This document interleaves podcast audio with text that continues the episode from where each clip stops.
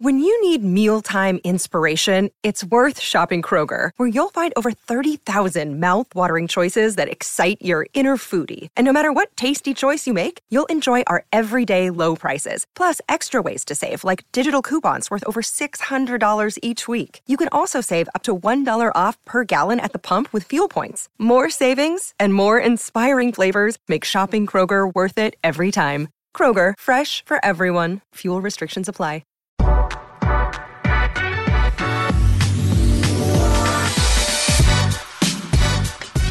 Today's episode of the Nick Bob Podcast is brought to you by Pella Windows and Doors. You know, to talk about uh, conference expansion, you need energy efficiency. You know, you, you got to have it to deal with all this craziness. But you also need energy efficiency if you want the most out of your windows and doors. And if you take a look at Pella's website right now, they got five different types of windows or doors from Pella that won the Energy Star 2020 Most Energy Efficient Award. Big time stuff right there. For more information on how Pella can make your home more comfortable and energy efficient, check them out online, PellaOmaha.com. That's PellaOmaha.com. And the Nick Bob podcast is brought to you by my good pals at Runza. Did you know that Runza has an app?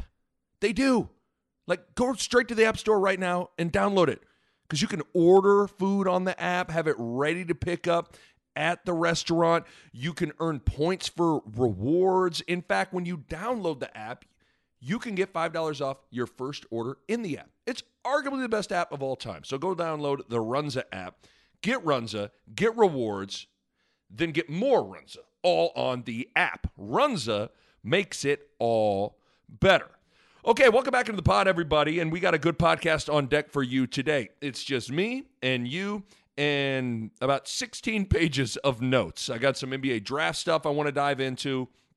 Uh, I want to take a look at at some of the Nebraska football offseason storylines, and then of course I got some conference expansion stuff I'll get into shortly. But uh, reminder to make sure you subscribe to the podcast. Just click that subscribe button. That way you won't miss any of the pods when they drop. They automatically download to your phone, and that way you won't miss the next Husker Classic recaps. It's coming soon. Be on the lookout for it. Uh, it's 1993 Orange Bowl, Nebraska, Florida State. Just one of the most heartbreaking, crazy games you'll ever watch. It's Charlie Ward for Florida State, Heisman Trophy winner, battling sophomore young Tommie Frazier. Lawrence Phillips makes his splash into the scene. Trev Alberts plays an incredible football game. And it all culminates in a wild, wild final two minutes of the game. Just a crazy game. And honestly, one of the one of the most heartbreaking games in Husker history. But it kind of ended up kind of laying the foundation for for 1994 and 1995 back to back titles. Uh, so it's it's worth watching and it's certainly worth listening to because uh, in terms of our, our Husker Classic recap pod, I, I just it's a really entertaining game to watch. It's a blast to kind of recap it with Bo. Uh, so get ready to listen to that soon. Um, it's it's coming in a few days. But let's get into today's pod because, uh, again, it's just me and you and three topics, baby. So here we go. Uh, by the way, I'm taping this. It's uh, Thursday. It's Thursday, July 29th, about 10:30 in the morning. So, I mean, with the way the news and world changes, you never know when things you know, become dated or, or whatever. But let's talk about the uh, the big story in the sports world over the last week, and that's conference expansion. I mean, holy shit, this story has moved quick. Um, and of course, talking about Texas and Oklahoma leaving the Big 12 and joining the SEC. It, it went from a rumor to what feels like almost a done deal in just a few days. And it's a crazy story that has now gotten even crazier with the cease and desist letter that – uh, Bob Bowlesby, the commissioner of the Big 12, sent to ESPN alleging that, that ESPN has tampered with Texas and Oklahoma to join the SEC because ESPN owns the SEC you know, TV rights and the SEC network, and then also alleges that ESPN tampered with the American Athletic Conference to try to get them to poach some teams from the Big 12 so the conference would dissolve quicker, allowing Oklahoma and Texas to get out of paying the $70 million fee for leaving the conference. All this is just nuts. Like, it is just crazy. I mean, ESPN getting their hands in in this kinds of stuff like wow. Now to be fair it's all just an allegation right now. We'll see if it's if if it's you know got some legitimacy to it. But uh, at this point i've got to the point where like the you know college college sports it's like where the unbelievable is believable now. Like so there isn't really anything any story any rumor that i would just completely dismiss right? Like i i i kind of i'm gonna i i'm i'm gonna buy almost anything right now or I, sh- I should say i'm not gonna dismiss everything right but still just just crazy um so here i mean I, I really, really hate all this stuff. Like I do. Let me just let me start saying that. I don't I'm I'm not a conference expansion guy. I'm not a conference realignment guy. I don't like it. Um you know, and that's what what's weird is conference expansion and some conference realignment is as I mean it's it's changed the trajectory of Creighton basketball. And and that I love. Like I think I think the newly formed Big East has been great and it's been incredible for Creighton. And but if you think about it, outside of the schools that clearly went up a level, i.e., Creighton to the Big East, even maybe like TCU to the Big 12, I think you could argue that all conference realignment has been not very good. Like, did it really help the conferences? Yeah, I mean, I guess it maybe helped them cash a bigger TV check, but did it actually help the conferences, uh, debatable. And I think you could make a case that it has hurt every specific team that has moved up and or, or moved around in, in conferences. In fact, look at this. I saw that Brett McMurphy tweeted this out. Here are the records for every Power Five conference football school who changed conferences. Okay. These are conference records in their new conference. So A&M 42 and 31. That's the best winning percentage by the way. These are in order of the Pitt 36 and 30, TCU 44 and 37, Utah 45 and 41, Nebraska 43 and 41, West Virginia 40 and 40, Louisville 29 and 29, Missouri 35 and 39, Syracuse 20 and 46, Maryland 16 and 41, Colorado 23 and 62, Rutgers 10 and 51. I mean, wow. I mean, uh, like I said, other than the recruiting profile for Texas A&M that, that's allowed them maybe being in the SEC to recruit at a, at a higher level, I think you can make a case that every single school, from a football standpoint, that changed conferences is is now probably they're in a worse spot in terms of on the field winning. And that's not just like my opinion. The number, I mean, I just gave you the numbers. Those are all 500 or worse teams. So I, I want to start with that. I, I, just don't, outside of the schools that moved up, you know, Butler to the Big East, Creighton to the Big East, like, I, I don't, and that those are hoops. I, I just don't know what you can really say from a football standpoint who has just unequivocally been like, man, this has been great for them. Yeah. So I'm I'm real I'm not a huge conference realignment, conference expansion guy. But what's tough is this round of realignment that is that is about to happen. It I think it's about to be way more impactful to the sport than the than the round of realignment we saw 10 years ago. I I think Texas and Oklahoma joining the SEC is bad for college football. Because it feels like potentially now Oklahoma and Texas leaving the Big 12, joining the SEC, could be the first domino for massive change that could legit ruin some conferences and ruin some programs. Because you start to kind of go, okay, what's the end game here? Is this the first step into having a few super conferences with, you know, 16 to 20 teams or so in it? Because that's what it kind of feels like this is now trending towards. Because it feels like it's it's a game of musical chairs and everyone is trying to be in one of the super conferences when the music stops. That's what it feels like now. I mean, could this lead to a complete breakaway from the NCAA? When with this NIL stuff, the NCAA feels as weak as it's ever felt? Could this ultimately lead to a, a complete breaking away from the group of five teams? You know, and and I think you you better believe that if if things trend towards this and all the things that we think are coming down the pike actually come to fruition, which I think they will, I think this is the first domino to massive realignment. You better believe there are going to be some Power 5 teams that who might get left behind. Some teams that are in power conferences right now might end up when the musical chair when in this musical chairs game, when the music stops, they ain't got a chair. And it's depending on what the end game is, I worry about the ramifications to the sport as a whole and to the individual institutions as well. Like, I guess just in the pursuit of a bigger paycheck and more power, to me, Texas and Oklahoma joining the SEC could cripple other conferences and other athletic programs, which crushes or greatly alters opportunities for thousands of players and coaches across college sports. And as we saw with the pandemic, there's an impact to local economies that are tied to these sports. So this is just this is a big deal. This is a big big deal.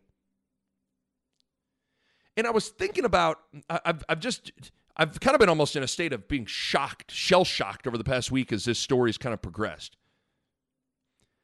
You know, people always want to say sports are a reflection of life. And there are so many life lessons in sports, which I agree with. But okay, well, let me ask you this Is everyone acting completely in their own self interest a good thing? Is everyone chasing the biggest payday, regardless of who gets hurt in that pursuit, a good thing? Is everyone just trying to gain as much power as they possibly can, regardless of who gets crushed in the wake of that, a good thing? I don't think it is. We don't want to see that in life. We certainly don't, want to see that in sports. And you know the counter to, to, to a lot of this stuff could be like Nick. Listen, man, it's not Oklahoma and Texas' job to prop up Kansas State and Iowa State. You know, it's not Oklahoma and Texas' job to keep the lights on for the Big 12. It's their job to do what's best for them. And I, I guess I can understand that. I guess. And Nick, it can't, I mean, how, how Bama and how Bama and East Carolina are actually like somehow inside the same sport is ridiculous. They're, they're you have two totally different entities and budgets and all this. Uh, okay. I mean, I, I, like I'm not saying there aren't, aren't valid points, be, you got to be careful about where you draw the line when you go down that path. Because again, depending on how all this shakes out, the consequences to this move could be devastating for some. That's why it's don't get it twisted. This is why Bob Bowlesby and the Big 12, they're they are they got their their weapons drawn and they are ready to fight for this thing. They sent a cease and desist letter to ESPN. I mean, they know this. I mean, it is it is survival now.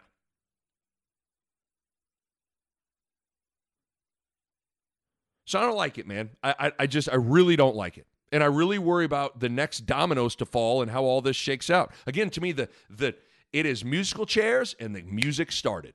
That's what it feels like.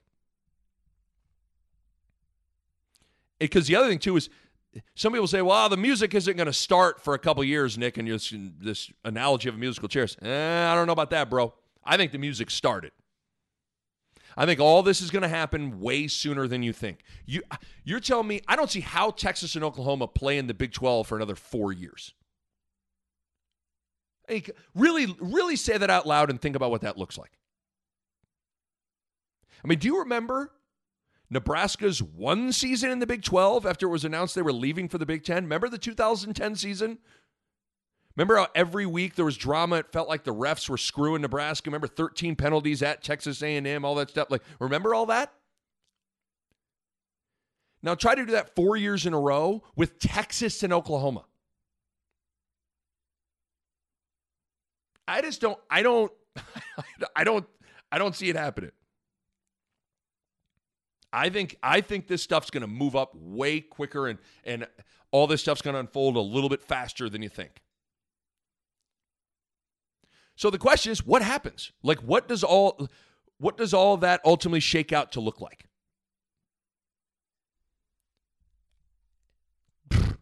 I, who knows, man? I, even though I don't think this would happen, I was thinking about this.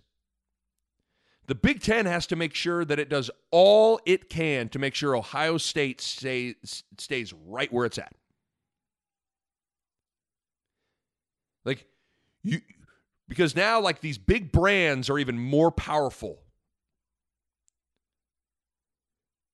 The Big Ten has to make sure Ohio State is happy and content right where they are. Because a lot of this stuff, guys, can come back to recruiting. Because think about this if the SEC truly becomes the end all be all for college football, which they already, in some eyes, in some people's minds, that already is the case. But if they're already kind of the, they become the end all be all for college football, and they got Texas and Oklahoma, along with Georgia, Florida, LSU, Alabama, and Ohio State starts to see their recruiting get impacted because of that that super conference, right? And because every top recruit wants to play in that league. That's code red. That's code red.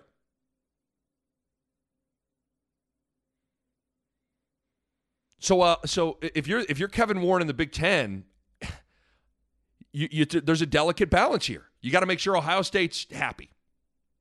I know people may not like that. Oh, shouldn't get preferential treatment. Well, we're in a different world, bro. Like, it's survival. And while you, if you're Kevin Warren in the Big Ten, I don't think you want to just start taking teams for the sake of taking teams. But I also don't know if you I don't know if you can afford to just stand pat and and and sit on the sidelines right now. Again, I don't know. I'm just I'm in my podcast studio in my basement just throwing stuff out there. Like you got to take teams that that make sense and are beneficial for you. Obviously. But depending on what happens with the Big 12 teams, and how fast this Texas, Texas and Oklahoma thing happens to the SEC, the Big Ten might have to might have no choice but to start making some calls. And of course, I'd love to see Kansas in the Big Ten. Nothing would make me happier. But the reality is, football's driving the bus on all these decisions, and Kansas football just doesn't move the needle. So that feels like that could be a long shot. Same could be said for teams like Iowa State and Kansas State right? There's just not a lot of big brands in the remaining teams in the Big 12. Notre Dame is always the coveted one when it comes to these these conferences and wanting to acquire big brands. But if they go anywhere, it feels like they're going to go to the ACC. I think. Who the hell knows? So the answer could be looking out west if you're the Big Ten. Could we see a scenario where the Pac 12 goes to the Big Ten, uh, you know, part of the Pac 12 goes to the Big Ten and maybe part of the Pac 12 merges with the Big 12. I don't know. I mean, this is where the Pac 12 and the Big Ten have had this relationship for a while. I don't know if they want to start, you know, the Big Ten wants to start plucking teams out of there. But again, it's survival. It's survival. But if if the Big Ten were forced to start making some calls and trying to make some moves, if I were the Big Ten and I had to look out west, I'd try to land these four schools USC, UCLA, Stanford, and Oregon. Those would be my, my top four picks. The big one being USC. If I'm Kevin Warren and I got no choice but to get off the sidelines and get in the game and and start the survival game, those would be my top four picks USC, UCLA, Stanford, and Oregon. USC being the huge college football brand. Now you're kind of the coast to coast conference from Penn State to USC. UCLA, you're obviously continuing to get another Los Angeles market based team as well as a great basketball school. Stanford is a good athletic program, and you're getting one of the most one of the most prestigious academic institutions in the country. And then I think Oregon is a brand that is only going to continue to grow with Nike and Phil Knight backing it, and with the NIL thing becoming a reality in college sports. I think Oregon is poised to only grow. Those would be my four picks if I had to. Again, it feels like I've never seen the movies, but I've seen the previews. If you, you've seen those, the preview for the movies, The Purge, like that's what college sports feels like now. It's the it's the fucking purge. Everybody is just killing everybody. You're trying to survive. When the purge ends, you're trying to make sure you're alive. Right? And so, as much as the Big Ten and the Pac 12 don't want to don't want to get, you know, start entering into the purge, like, I don't know, man. At this point, it's survival. So that if I were the Big Ten, that's what I would maybe consider. Again, if I were running it, my first choice would be Kansas because I want I want KU hoops in the Big Ten. But but I mean, listen, USC, UCLA, Stanford, Oregon, those are the four biggest Pac-12 brands in my opinion. To me, and USC being a huge football brand, those would be the four. And then maybe you know Big 12 schools form another league with with the Pac 12 schools. Who knows? Like the remaining Big 12 schools try and team up with the remaining Pac 12 schools. I'm just throwing stuff out here. Who, who the hell knows? I hate even talking about this. I do. Because I like the Pac 12. I like the Big 10. I like the Big 12. Like, I love conferences. I love the rivalries. I love the geographical footprints. I love the identities of each league, right? Uh, the Pac 12 soft. The Big 10 is slow. The Big 12 plays no defense. I love all that stuff. Like, I love it. I love the rivalries. I love all that shit. And and it just feels like we're all of a sudden now going to be morphing into some weird college football world that I don't think is very appealing. And that's just it. I, and again, maybe because we're not in SEC country, but I haven't really heard one person say they like this Texas and Oklahoma to the SEC thing. Have you? Like who who actually likes this? Who actually is like this is this is exactly this is great. This is exactly what the sport needs. This is perfect. I love this. Ah, yeah, Big 12 just going away. and This is great. Like I, I don't I don't have those conversations. I don't even see them on Twitter. And you see like every conversation on Twitter. College football is the second most popular sport in the country behind the NFL. People got to say that out loud. College football is the second most popular sport in our country. But in my opinion, we've seen with the college football playoff ratings decline, the sport becoming increasingly Southern dominant, that this is only going to, Texas and Oklahoma going to the SEC is only going to further that. Like, you keep doing stuff like this, you're going to chip away at its popularity. Because the sport that we all fell in love with will begin to look like a distant memory if this realignment train keeps on rolling like this. I mean, imagine a sport with like a college football with like three super conferences. And and the group of 5 isn't even really involved. There is no Boise State. Like, uh, imagine what that looks like.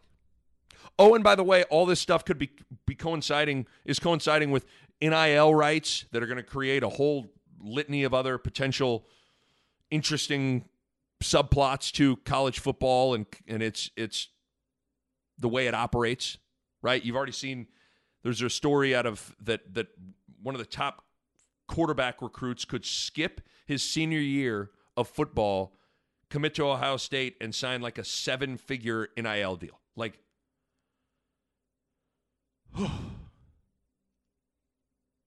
people transferring.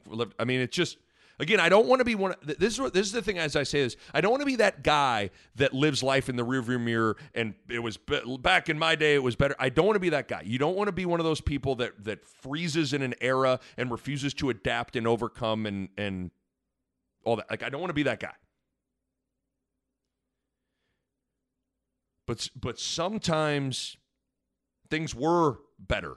Like like sometimes how something was currently construct uh, was constructed was the best way to have it constructed, and that's how I feel like a lot of this college college football and college landscape stuff is. It just I don't know. I, I think there's a chance that it this all this could potentially create an unrecognizable product. So I'm nervous, man. I just hope somehow this all shakes out to not be as catastrophic as it appears it could be. And we'll see. Oh, and by the way, yes, all this terrifies me for college fa- for college basketball. Like I don't even know. Like a part of me won't even like let my brain go there. Because again, football is driving the bus on all this. All these decisions are made with football in mind and football only. And I really worry about what college basketball looks like when all the dust settles. Now, the reality is as long as you can put on an NCAA tournament, as long as there's there's to there's a March Madness, the sport of college basketball can survive and thrive. But what does that look like if you just have a few super conferences? Like what does that what is what does the future for college basketball look like? What does the tournament look like? Because you kind of need all those low and mid majors for the tournament to be the tournament. So yeah, I'm really worried about all this stuff for for college basketball.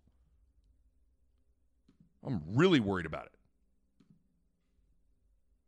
So we'll see.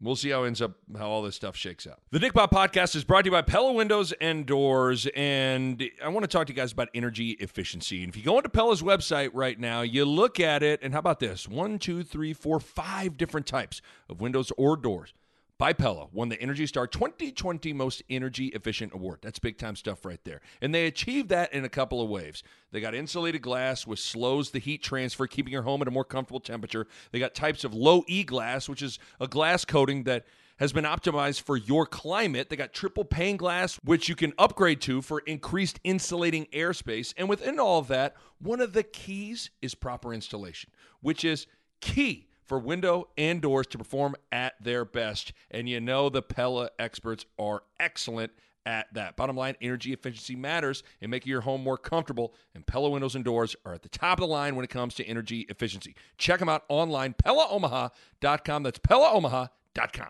Okay, so with uh, the next topic here, I want to dive into. Fall camp's about to get underway for Nebraska, and it's certainly been it's been an interesting, eventful offseason for Husker football. And if you think about it, from the end of, of the Rutgers game on December 19th till now, there's been no shortage of storylines and drama and crazy things unfold, right? Like, a ton of stuff has happened. I wrote down the top 10 offseason storylines for Nebraska, and I'm afraid I missed a few. And if I missed a few, feel free to email me or you know leave a comment in the Facebook or Twitter section. But I wrote down the top 10 offseason storylines for Nebraska. And I kind of did it in order of like biggest story to you know the not so big stories. But 10. Number 1, I put Bill Moos retiring. This has to be the biggest one to me. Like nobody thought Bill Moos was going to suddenly retire at the end of June. And and clearly this was a buyout of some kind. Something happened or something clicked for Nebraska and its decision makers to do this, to make them make them want to turn the page on Bill Moos ASAP. Now, what that something is, who knows? But the man who hired Scott Frost, the athletic director who had one more year on his contract and told everyone his intentions were to finish the contract, suddenly steps away at the end of June. Big, weird story. And judging the Bill Moos tenure is so tough to do. Because what's hard is ultimately you're judged as an athletic director on who you hire and how those coaches do. And Bill Moos on paper, made three great hires Scott Frost, Fred Hoiberg, Will Bolt. Now, Will Bolt has performed, the other two haven't so far. But still, don't get it twisted. Scott Frost and Fred Hoiberg were A plus hires at the time. So how do you judge it? Like it's hard because for me, and I don't want to necessarily, you know, kick Bill Moos out the door. I actually think those two hires, Hoiberg and Frost, were more put on a platter for Moos than you think. Like I think Matt Davison did most of the heavy lifting for the Frost hire, and then I was actually kind of shocked at when you when you when you actually looked at it and listened to the introductory press conference and studied it more, how many family ties Fred Hoiberg had at Nebraska.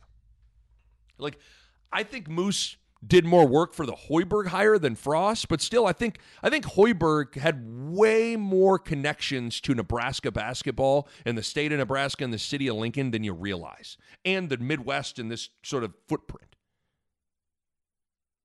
Now you got to tip your cap in some level. To, you know, you ultimately got Fred Hoiberg to say yes, and you signed a dotted line, right? But still, there were some ties. You had an in. And so you, you th- then you see the reports that after the fact that Bill Moos wasn't around a ton, he wasn't in the office a ton, he wasn't visible at sporting events outside of football. You hear Scott Frost at Big Ten Media Day say that he had to do way more non-football stuff than than he needed or wanted to do over the last three years, which makes your you know kind of raise your eyebrows at Moos. But the reality is he wasn't here for very long, only lasted three years. It's a weird tenure to judge on a variety of levels. But again, the AD, Bill Moos, suddenly retires, enormous news. Number two, then it has to be Trev Alberts being hired. Like you got to piggyback off that. I think the second biggest storyline of the offseason for Nebraska has to be then who Nebraska hired as the athletic director, and it's Trev Alberts, another Husker legend who comes with some baggage because of his time at UNO and him having to make some tough decisions in terms of cutting two programs. And I actually think what what he did with UNO athletics is impressive, transitioning them to Division One, getting those facilities built. I, you know, I think cutting those two sports sometimes you got to make tough decisions. Um, but a Husker legend back at Nebraska to run the athletic department in a critical time is huge news. And I've said this a few times to a few different people on a few different podcasts. I like the hire, and the more I think about it, the more I like it. Because it's interesting. I think the I think the state of the football program made the athletic director job a tricky one for some people and quite frankly probably scared some candidates off. And that's what I think I think Trev Alberts is uniquely equipped on a variety of levels. He's he's already as connected in the state being an athletic director at UNO. He he knows the the big boosters and the big people you got to know in this state. He has an established relationship with them. He also understands Nebraska, being a player and and and, and a great one at the university. Understands the you know the good and the bad of the program, the weaknesses and the strengths. But then I think he's uniquely equipped because of all that to handle Frost and the football situation, depending on how all this stuff plays out, which is huge. I think he, he's going to be good for Nebraska. He's going to be good for Frost, and his hire is huge news. Third biggest offseason storyline Nebraska trying to get out of the Oklahoma game. It's still hard for me to even say that out loud and hard for me to even process. It was a story that hit, I believe, in April from Brett McMurphy that Nebraska was allegedly trying to get out of the game at Oklahoma in September this upcoming season a game that had been scheduled for over a decade that was going to be a celebration of the 50th anniversary of the game of the century, which is the biggest game in Nebraska football history and one of the biggest games in college football history. There's bad publicity, and then there's this. Any way you slice it, it's just an awful look on so many levels. It's a bad look for what I just laid out, a slap in the face to the celebration of the game of the century and renewing an old rivalry, and a bad look in that it makes Nebraska look like they're scared to play that game because they might get their teeth kicked in because Oklahoma's a top five team. I mean, it shows a lack of confidence from Nebraska. I mean, the fans are excited for that game. The players themselves are excited for that game. It's one of the biggest non conference games in a long, long time, and the athletic department or a few people in there wanted out of it. Ugh. Ugh. That's really bad. And it's also a window into the dysfunction of the athletic department. Like, how trying to get out of the Oklahoma game even got suggested is beyond me. And then how it actually got some legs behind it is mind blowing and then how it allegedly was done without everyone being on the same page is is like unfathomable. Nebraska got crushed for this nationally and locally locally and deservedly so. Really really really bad look for Nebraska on this one. And I think this story soured the fan base more than people even realize. Like I think this that Nebraska trying to get out of the Oklahoma game really really left a bad taste in a lot of fans' mouth.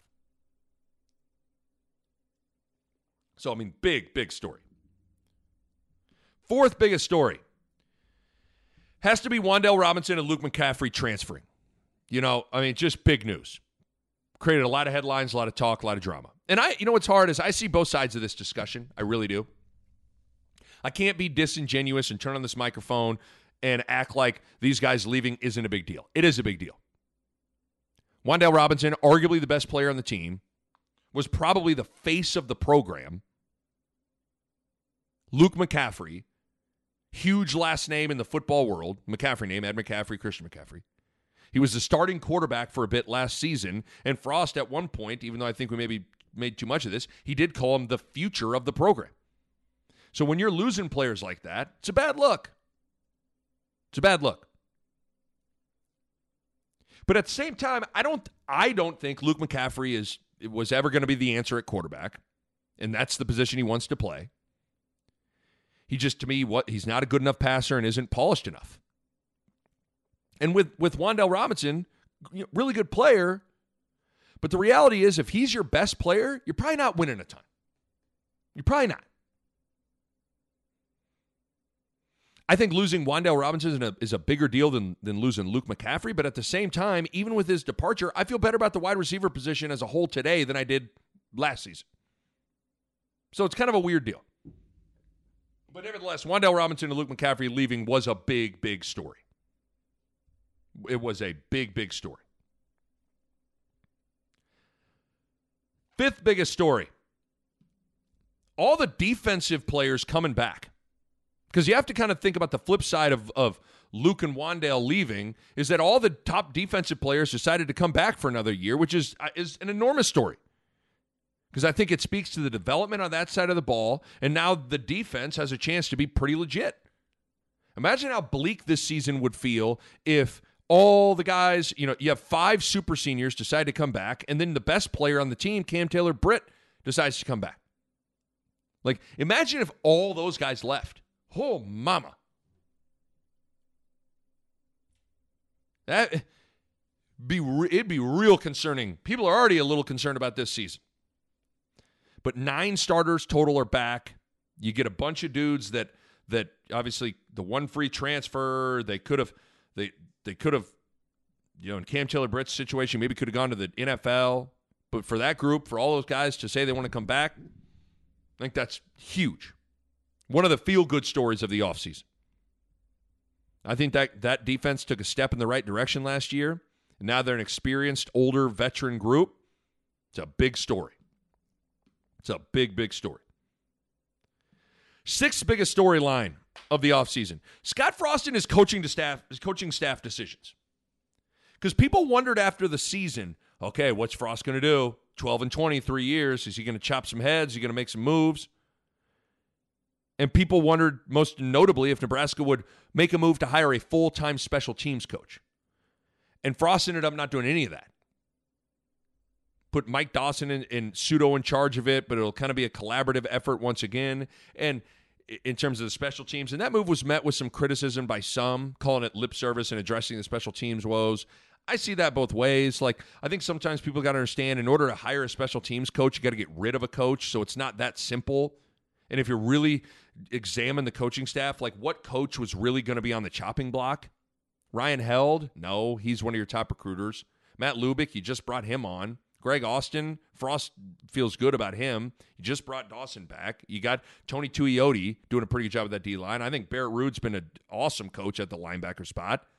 Travis Fisher's been outstanding. Like who who it's I'm not sure who you find to say that guy's out of here. So I get why Frost arrived at this decision. Now, they did part with their special teams analyst, but who knows how involved he really was. I mean, he couldn't be on the field during practice, but I do get why this is a story, right? Special teams has been atrocious for three straight years, and you could point to that phase as one of the biggest things that's held Nebraska back in their pursuit of, you know, taking incremental steps of getting to a bowl game and winning seven, eight, nine games. Nebraska ranked almost dead last in field position starting field position last year, which is a great special teams indicator.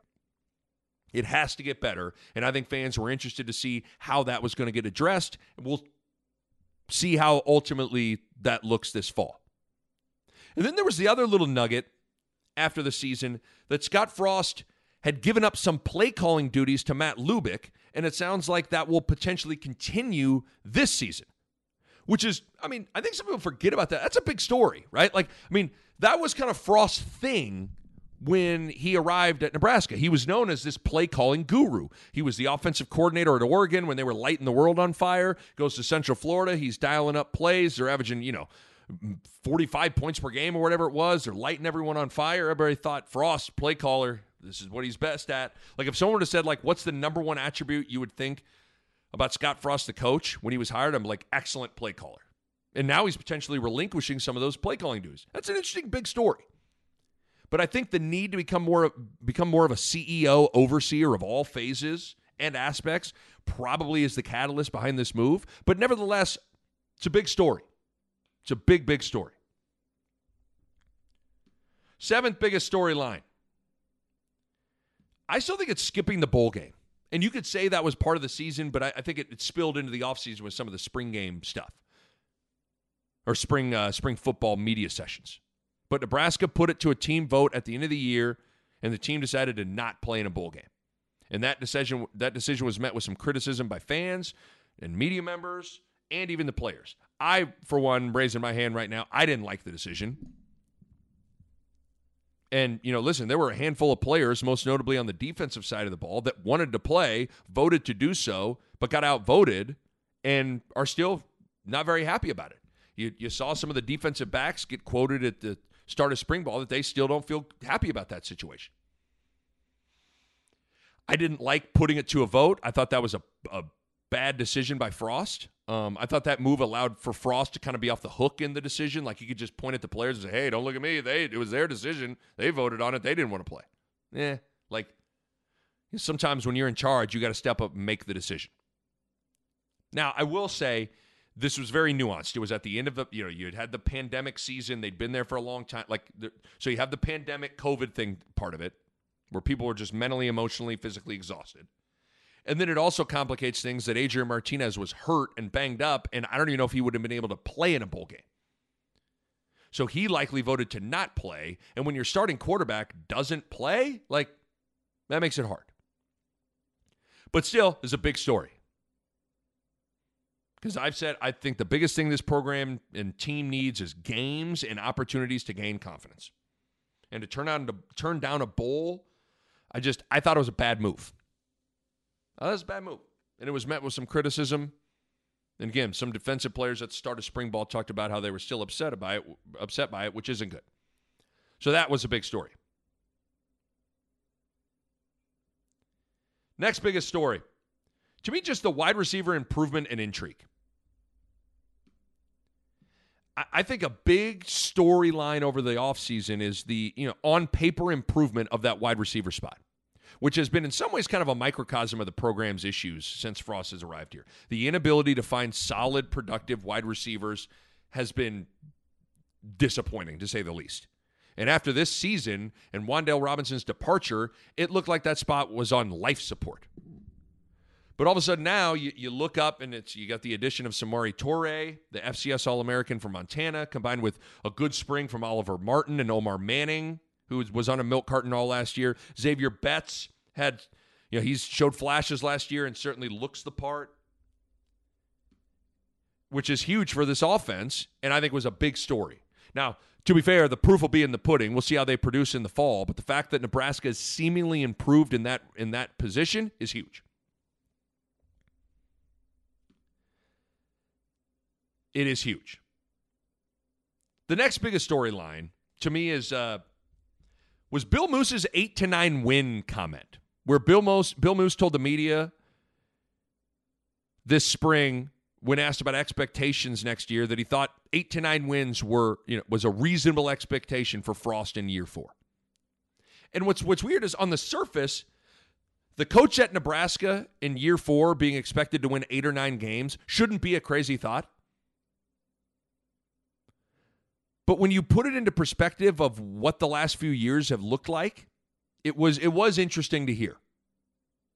Nebraska is 12 and 20 under Scott Frost. They haven't been to a bowl game, haven't had a winning season since 2016. Five of the last 6 years Nebraska has had a losing season. To to just to then just say, yeah, 8 to 9 wins, that's yeah, that's a reasonable expectation. Can be met with a whoa from certain people certainly created a lot of discussion.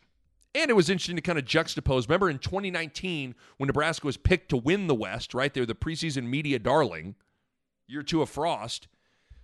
When Bill Moos told everybody, hey, just got to get to a bowl game. Everybody's like, whoa, what? Why are you Debbie Downer? So, like, when you juxtapose those two dueling narratives, right? Like, high expectations from the outside looking in, Moos downplays it. Now, this year, low expectations from the outside looking in, Moos says, no, eight to nine wins. Certainly created a lot of discussion.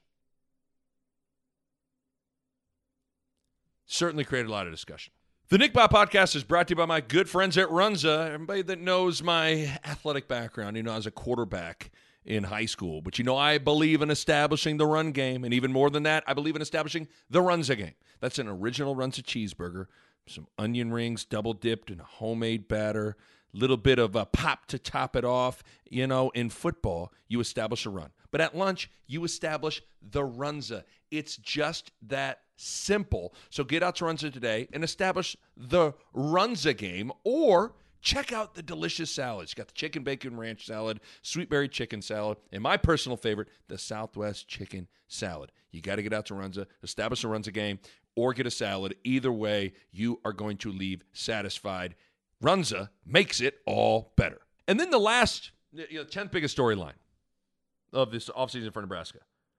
The fact that Nebraska didn't go out and get another quarterback. Because that was that was a big question when Luke McCaffrey left was, hey, you know, is Nebraska going to go into the transfer portal and get another quarterback this offseason to have it on its roster? And ultimately that decision was no. And I like that decision. I, I said all along, I'm not sure who you were actually going to find that checked all the boxes of what you wanted, right? Like need a really talented guy that can that can potentially step in and you know, arrive, be totally comfortable being the backup with Martinez being here for at least another year, maybe two. Uh, he also has other guys he's got to beat out. Like, I don't know who you really were going to find. And the reality is, if you were going to go get another quarterback, you were probably going to be pushing Logan Smothers out the door. Right? Like, not not a great thing.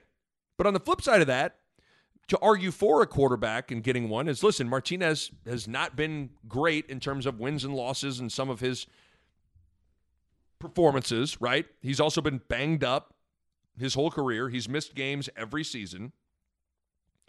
And now he's the only quarterback on your roster with any experience. And some people would go, man, you got a redshirt freshman in Smothers and Heinrich Haarberg behind him. That's a little concerning. And I get that. But I, for me, I'm like, some people thought Nebraska should have gone into the portal and got a quarterback, but I felt like at some point Nebraska's got to commit and trust their evaluation and and the guys they got in that room, right? Like either you believe in your ability to evaluate quarterbacks and then groom them and develop them, or you're just going to keep on trying to bring in somebody else. So I thought they did the right thing in standing pat, not bringing in someone else. Some didn't. Certainly was an interesting storyline to track. So there you go. Top 10 offseason storylines for uh, for Nebraska football was an, uh, if you really think about it, I mean that was all that's all over the course of, you know, December 19th to August 1st here. July 29th is when I'm taping this. That's a lot of stuff. That's a lot of stuff. All right, last thing to dive into. Um, again, taping this on Thursday, July 29th, so it's the it's NBA draft day. Draft is tonight it, it's it's a day that I like. I mean, I'm going to be glued to the TV. I'm going to be watching it all, and I consume all the pre coverage to it and all that stuff. But at the same time, it's become such an odd day because the NBA draft is just so much different than the NFL draft. When you the NFL draft, you have these juniors and seniors where you have three to four years of tape on them and you know these guys really, really well. Not only who they are, but what they can do. You know their names, you know their games. The NBA draft isn't isn't quite like that. It's almost become the potential draft. It's the what someone could possibly be in the future draft. You like you get to see one, maybe two years of tape and these guys are often 19 years old. And to me, that just makes it hard to be really good at projecting. Like I think pre- I think draft projecting is hard for the NBA. And then the other thing is, I think it gets hard for the casual average fan to get really into watching and consuming the draft. Because I'd imagine, I'd imagine a lot of casual fans could turn on the draft and say, Who, Who's that guy? Who just got picked? The Wizards took who? Who did the Rockets picked? Who is that? Did he play in college? He didn't. Where was he at? The the G League? What? Who's that guy? Like you're going to get a lot of that. Not to mention the foreign players as well. So it's just it's so interesting to contrast the NFL and NBA draft in that regard. And it's also so interesting how the longer guys stay in college, the more we pick their games apart and the more they're labeled as old and that can be a deterrent in drafting them in the first round. Like so, someone like Davion Mitchell, a guy I love, is almost too old for some people in the first round. He spent four years in college. He's 22 years old. For some people, like, ah, it's, it's too old. Or at the very least, he's labeled old for being a rookie or a draft pick, which is also fascinating to me. It's also fascinating to me how much just the game has changed, which, you know, in turn then alters how we evaluate talent and project it at the NBA level, right? Like it, the game's completely changed. I mean, hell, drafting a, a center, which is a risky move nowadays, like you almost kind of don't care about their ability to, to score in post up situations with their basket to the basket. Like you don't really care about that. It's about defending the rim, being good in pick and rolls, finishing, and then defensively, can you survive defending and hedging ball screens? Like, can you potentially offensively punish a switch? The, that's more what you're looking for as a five man rather than like, does he got a good up and under? you know, you just don't really care about that anymore. I mean, uh, anymore now, being able to shoot is almost non-negotiable. Like if you can't shoot, I have a hard time getting into you. Like if I were a, if I were a team, like man, if you if you got to be excellent in a ton of other areas to play and survive on the floor as a non-shooter in the NBA. You look at guys like Ben Simmons, and all that stuff, like great player, but like when shit got real in the playoffs, like homeboy can't shoot and it makes it hard. But think about how good he has to be in every other area 6'10, ball handling, unbelievable defensive player. Like if you can't shoot, you better be Draymond Green, being able to guard one through five, pass, tough, smart. I mean, so if you can't shoot, it's what always it concerns me. It's always funny to me tonight. Like I'll watch the draft, and if like if the chief concern for any player is like bad shooter, to me that is not like he's almost undraftable for me, unless they are like transcendently good in other areas. You know, defensively, people covet the ability to defend multiple positions. Like basically what you're looking for now is guys that are six five to six eight that can defend that you know are, are switchable versatile defenders. They can they're they can defend long six eight six nine six ten guys. They could guard a six three six two guard. Like can you defensive versatility? We used to think of versatility as an offensive term. It's now a defensive term too. Excellent defensive versatility meaning he can guard a point guard he can guard a forward. Those guys are so valuable. Because the more you can switch defensively and survive, the harder it is to run sets and the more simplified ball screen defense becomes. You switch it. But when you're having to drop coverage, hedge, you know, you're trying to ice ball screens, like th- then the other three guys got to really be, you know, on a string, talking, communicating, rotating. If you just switch that stuff, you make teams become one on one oriented, which obviously is not how certain teams want to play. So it's it's just amazing how much the game has changed on a variety of levels. But with the NBA draft, like I said, I find it really, really challenging to get, to get a great feel for a lot of these guys since the sample size is so small. I, I think it's hard.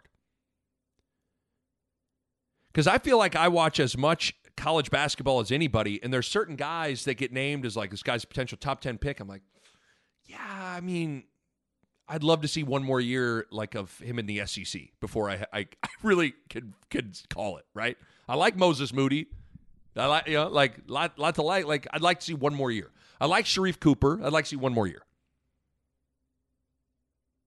But you know, if a guy fits a profile, has the right measurables, shows potential, has the high ceiling, you know, all the buzzwords.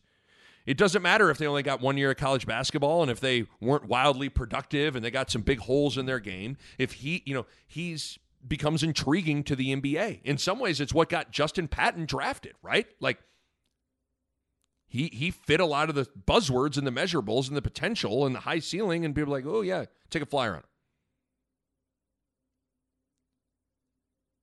So it's just an interesting the it's an interesting night on a variety of levels. Talk about the NBA draft. I mean, again, I love to watch it. I love to consume it. I think it's awesome. But when you juxtapose it with the NFL draft, it's just totally different on a variety of levels. With all that said, let me give you. I'll, I'll give you a little something. I'm going to give you my five favorite players in the draft. I'll start with what I believe are the three best players in the draft, and then I'll give you two other guys that I that I just really really like. I'm not saying these two other guys are like you know, the, the fourth and fifth best player in the draft, but I th- there are two other guys I really, really like. The best player in the draft is Cade Cunningham, period. No doubt about it, out of Oklahoma State. I, I think Cade Cunningham is going to be a really, really, really good player in the NBA. Like a franchise cornerstone, multiple all star, difference making, impact winning kind of a dude. He's got great size at six foot eight as a ball handler. His basketball feel and IQ is off the charts. He just knows how to play. He know not only not only and this is big. This is what I love in like I think all great players have this. Like truly great players. When someone says, "Oh, he knows how to play the game," that's not just like reading ball screens and help side defense and all that stuff, but reading the game too. Like he, he, he knows when to attack, how to control tempo, how to control pace, how to get his teammates involved, the importance of getting his teammates involved. Like he lets the game come to him without being passive. He's not too, you know, sh- out there hunting shots. Like he's he balances aggression with patience. Like he's got he's got all that stuff. He's got all of it. I love his demeanor. He was great late in games.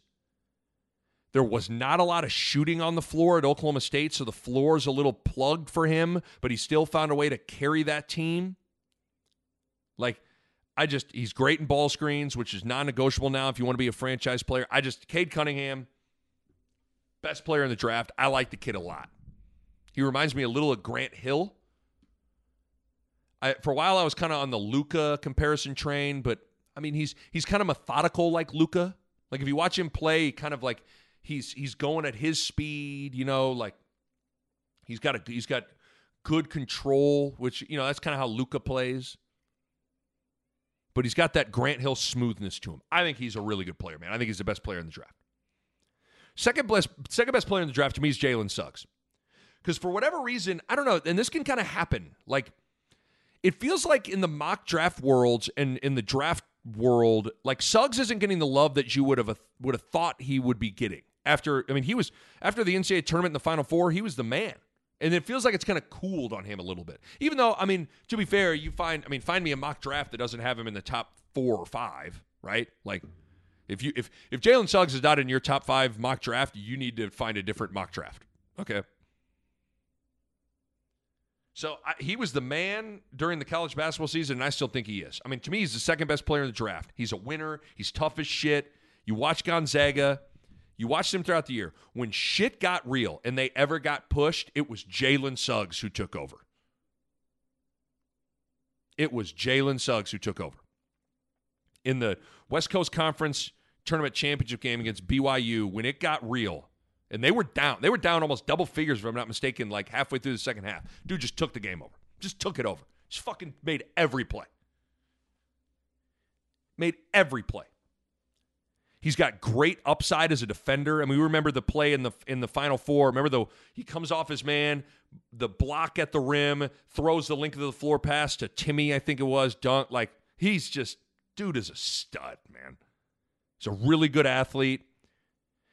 He shot it better than I think some people thought he would this year. Um, now, I think I don't know if he's ever going to be an elite shooter, but I think he, he's a good enough shooter.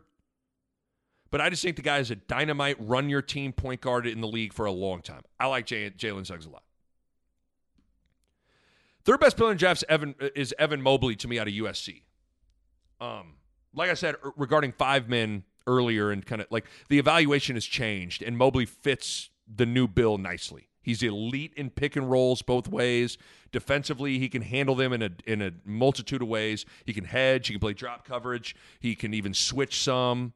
Uh, you know, offensively, then he's got really good hands. He can catch lobs and finish at the rim. He's got good touch and feel around the hoop. He he's he's got a he's another guy that for a for a guy his size, seven footer, he's got good feel for the game and he's got good touch.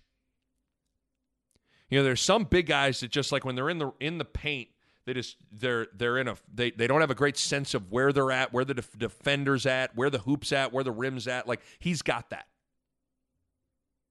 His shot blocking's really really good. Again, he can defend the rim. That's what you get. You draft him, you're getting a rim protector, potentially elite five man defender who can who's a, a pressure on the rim on lobs. He's got good feel and touch. I think he's got good upside defensively and offensively. Like I just he's a little thin right now. That's the only that he's a little thin. He's got to eat. He's got to get the Runza app and get his Runza game right. But he's got to put on some weight. But I, I, I, like Evan Mobley. To me, those are the three best players in the draft: Ken, Cade Cunningham, Jalen Suggs, Evan Mobley. The other two guys I really, really like that I think will be instant impact, productive pros. Like I think these two guys could be like potential like all rookie team type dudes. And that's the thing. Some people, you know, if you want an instant impact rookie, like these two guys are, are would be high on the list of dudes that I would pick. Those two guys are Davion Mitchell and Chris, Duarte. I think I think both these guys could be or should be lottery picks. But I think their age will scare off some teams, which is kind of just bizarre to me.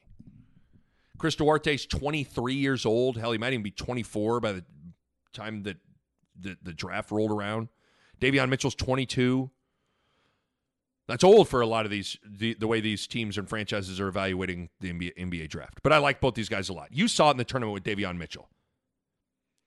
He's got a gear that nobody really else had in college basketball.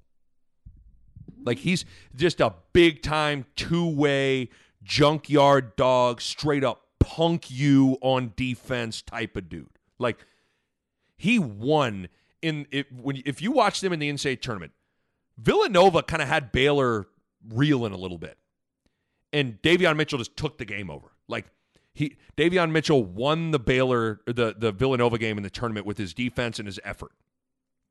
His speed and athleticism is special. He's not necessarily an above the rim athlete, but man, is he quick twitched and quick.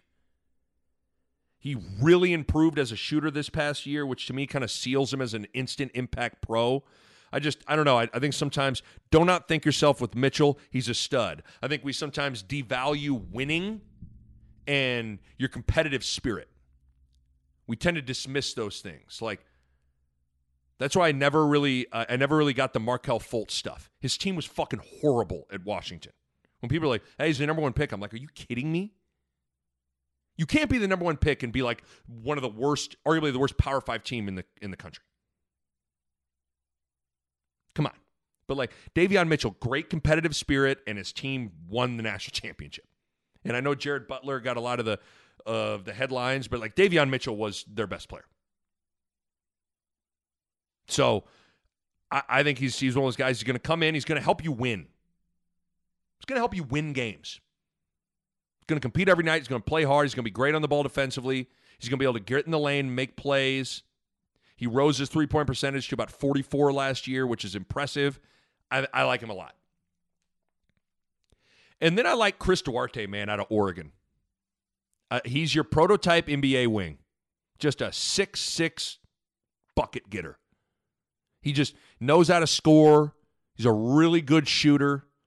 I just think he's one of those guys like you plug him into an NBA game right now and he fits perfectly. He's going to be able to space the floor as a catch and shoot guy that can also get his own shot as well.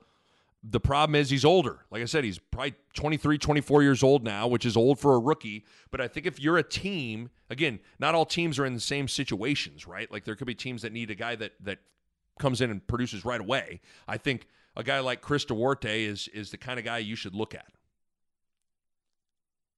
Or Davion Mitchell. But I, I I like those two guys, man. Those those would be the two other dudes that I look at as as my fourth and fifth favorite players in the draft. I'll give you one more. I, will give you one more. This would be like a oh god. You look at mock drafts. He's maybe a late first. He's probably a second round guy. Is Joe Wieskamp from Iowa? I watched him live four times last year, and I like him. Great shooter. Great shooter. 46% from three. He's much longer and taller and and uh, and more athletic than you think he is. He's not a great he's not a great athlete, but he's not a stiff. I just think he I, I love it. He's smart. He knows how to run offense. You know, he, his cutting off the ball, the way he screens, the way he uses screens, like he, he knows he knows offense. And then the other thing is he knows who he is, which I think is really important for certain role guys. Like some guys have an identity crisis when they look in the mirror. They look at themselves like Cam Payne. You saw with the Phoenix Suns, like dude looks in the mirror and he sees like Russell Westbrook. You know, he sees like he he sees like I'm as good as Chris Paul. It's like no, you're not. You're you're not. Now that's what's hard is you want guys to have confidence, but they need to be realistic with who the hell they are. And like I think Wieskamp's a dude you can plug into the pros. He knows who he is, right? He knows what he can do and he knows what he cannot do, which matters when you're a role player. I do worry about his defense a little bit. Iowa played a ton of matchup zone, mainly to protect Garza, but like, so he didn't get a ton of reps playing man to man. But just another guy to track. Second round guy that I like is Joe Wieskamp. Second second round dude that I like is Joe Wieskamp. So there you go. A little draft talk. How about that? Hour for you, just talking conference expansion, Nebraska football off-season storylines, and a little little NBA draft. Again, be on the lookout. Be on the lookout for the next Husker Classic recaps, baby. Nebraska, Florida State. Make sure you subscribe to the podcast. Click that subscribe button. It helps me out, helps you out. Uh, you can email me at nick at nickbod.com. Appreciate all the support. Appreciate you guys tuning in, and we'll catch you next time on the Nick Bob Podcast. All right, my thanks to Pella. If you're thinking about a new window or a new door, now is the time. Check them out online on the web at PellaOmaha.com. That's PellaOmaha.com. And uh, my thanks to my good friends at Runza. Best fries on the planet, great burgers, cheese Runza, delicious. The food is simply fantastic. Runza makes it all better. A Hurrdat Media Production.